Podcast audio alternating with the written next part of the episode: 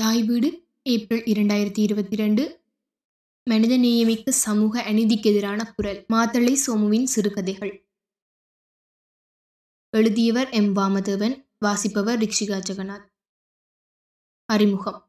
ஆயிரத்தி தொள்ளாயிரத்தி அறுபதுகளின் மலையக சமூக எழுச்சியைத் தொடர்ந்த அறுவடையான கலை இலக்கிய உத்வேகத்தில் ஆயிரத்தி தொள்ளாயிரத்தி எழுபதுகளில் உதயமான எழுத்தாளர்களில் ஒருவராக திகழ்பவர் மாத்தளை சோமு ஆவார்.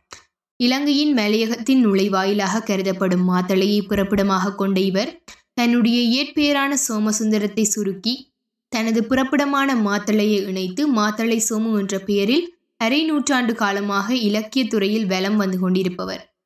அவருடைய இலக்கிய படைப்புகளுக்காக இலங்கையிலும் தமிழ்நாட்டிலும் தற்போது அவர் வாழும் ஆஸ்திரேலியாவிலும் பல அரசு விருதுகளையும் பாராட்டுகளையும் பெற்றவராவார். இவரது இலக்கிய படைப்புகளில் குறிப்பிடத்தக்கதாக அமைவது சிறுகதைகளாகும் இவரது நான்கு சிறுகதை தொகுதிகளில் அடங்கியுள்ள ஐம்பது கதைகளை பற்றிய ஒரு பார்வையே இக்கட்டுரை. இந்நான்கு சிறுகதை தொகுதிகள் ஆயிரத்தி தொள்ளாயிரத்தி எழுபது தொடக்கம் தொன்னூற்றி ஒன்பது காலப்பகுதிகளில் தமிழ்நாட்டில் வெளியிடப்பட்டவையாகும்.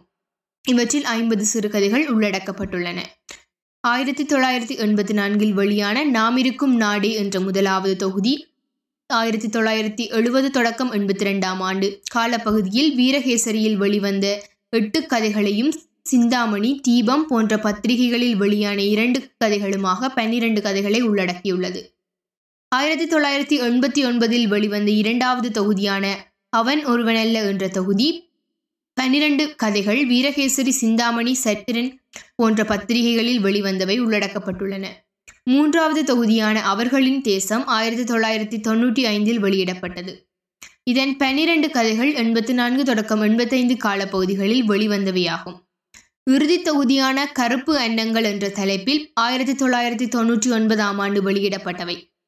இதில் உள்ளடக்கப்பட்டுள்ள பதினான்கு கதைகள் வீரகேசரி மற்றும் இந்தியா டுடே போன்றவற்றில் வெளியிடப்பட்டவை. இவருக்கு பெருமளவில் பிரசுரக்களம் அமைத்துக் கொடுத்தது வீரகேசரி பத்திரிகை என்பது குறிப்பிடத்தக்கதா? இக்கதைகளின் படை இவரது வாழ்க்கை ஓட்டத்தோடு இணைந்ததாக காணப்படுகின்றது. இலங்கையையும் தமிழ்நாட்டையும் தற்போது வசிக்கும் ஆஸ்திரேலியாவையும் தளமாக கொண்டு எழுதப்பட்ட கதைகளாகவே இவை அமைந்துள்ளன. வாழ்விடங்களின் மாற்றங்களுக்கேற்ப இவரது கதைகளுக்கான கருப்பொருளும் மாறி வந்துள்ளன.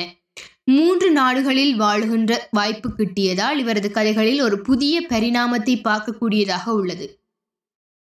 இது தமிழ் எழுத்தாளர்களில் ஒருவருக்கு கிடைத்த சிறப்பு என்று சொல்லலாம். கதை நிகழும் கால அடிப்படையில் முதல் இரண்டு தொகுதிகளிலும் மலையகம் விரவி காணப்படுகின்றது. அடுத்த இரண்டு தொகுதிகளில் அதிகமான கதைகள் ஆஸ்திரேலியாவை மையம் கொண்டவை. ஆஸ்திரேலிய சார் படைப்புகள். ஆஸ்திரேலிய தளத்தை கொண்ட கதைகள் புலம்பெயர்ந்த தமிழர்கள் அந்நிய நாட்டில் படும் அவஸ்தைகள் சொந்த உறவுகளையே சுரண்டுதல் கலாசார விழுமியங்கள் அழிந்து போதல் போன்றவற்றை பொருளாக கொண்டுள்ளன. வெளிநாடு என்றதும் பணம் சேகரிப்பு உயர் பதவி நிலைகளை நாடுதல் உயரிய வாழ்க்கை என்பவை முன்னுரிமை பெற பெற்றோர் பிள்ளைகள் என்போர் அதுக்கு பலிக்காடாக்களாகி விடுகின்றனர். இதனை பல கதைகள் எடுத்துரைக்கின்றன. கணவன் மனைவி இருவரும் உயர் பதவிகளில் இதனால் இளம் பிள்ளையை கவனிக்க முடியவில்லை. அவள் பதிமூன்று வயதிலேயே கருவுறுகின்றாள். கருவை கலக்க பிரியத்தனங்கள். இப்படி ஒரு கதை. நோயாளி தந்தையை வீட்டில் பராமரிக்க முடியாததால் அவர் முதியோர் விடுதியில் விடப்படுகிறார். நோயற்று இறக்கும் தருவாயில் கடைசியாக மகனை பார்க்க விரும்புகிறார். தொடர்புகளை துண்டித்த நிலையில் மகன் உயர்மட்ட கூட்டத்தில். தந்தையின் இறுதி ஆசையை நிறைவேற்ற முடியாது போகின்றது. இன்னும் ஒரு கதை இப்படி. ஆஸ்திரேலியரோடு ஏற்படுகின்ற முரண்கள் பல கதைகளின் கருப்பொருள்கள். ஆஸ்திரேலியாவில் வாழ்ந்தாலும் சொந்த நாட்டில் எதிர்நோக்கிய பிரச்சனைகளை அசை போடுகின்ற கதை. ஆகாயம். இது போர்க்கால சம்பவங்களை நினைவூட்டுகின்றது. முகம் சொந்த நாட்டில் உயர் பதவி வெளிநாட்டில் அத்தகைய பதவி கிடைக்காததால் ஏற்படுகின்ற மன அவஸ்தை. யாழ்ப்பாணம் கொழும்பு பிரதேசங்களை நினைவுபடுத்துகின்றது. வேர் அயல் நாட்டில் தொலைந்து போகும் தமிழ் கலாசாரத்தை மீட்டெடுக்கும் முனைப்பு கொண்டதாய் அமைந்துள்ளது.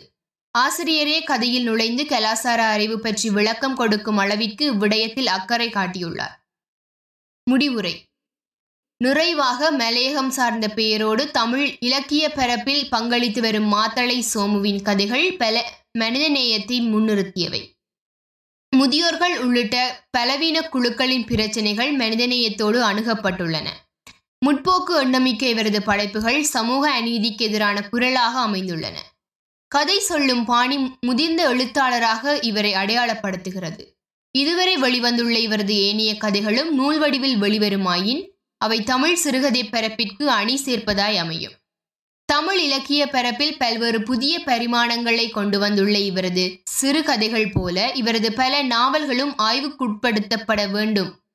மலையக இலக்கிய குரலை தமிழ்நாட்டிலும் தான் வாழுமிடத்திலும் எழுத்தாலும் செயற்பாடுகளாலும் ஒழித்து வருபவர் என்ற வகையில் மலையக இலக்கிய பரப்பில் இவருக்கு ஒரு சிறப்பான இடம் உண்டு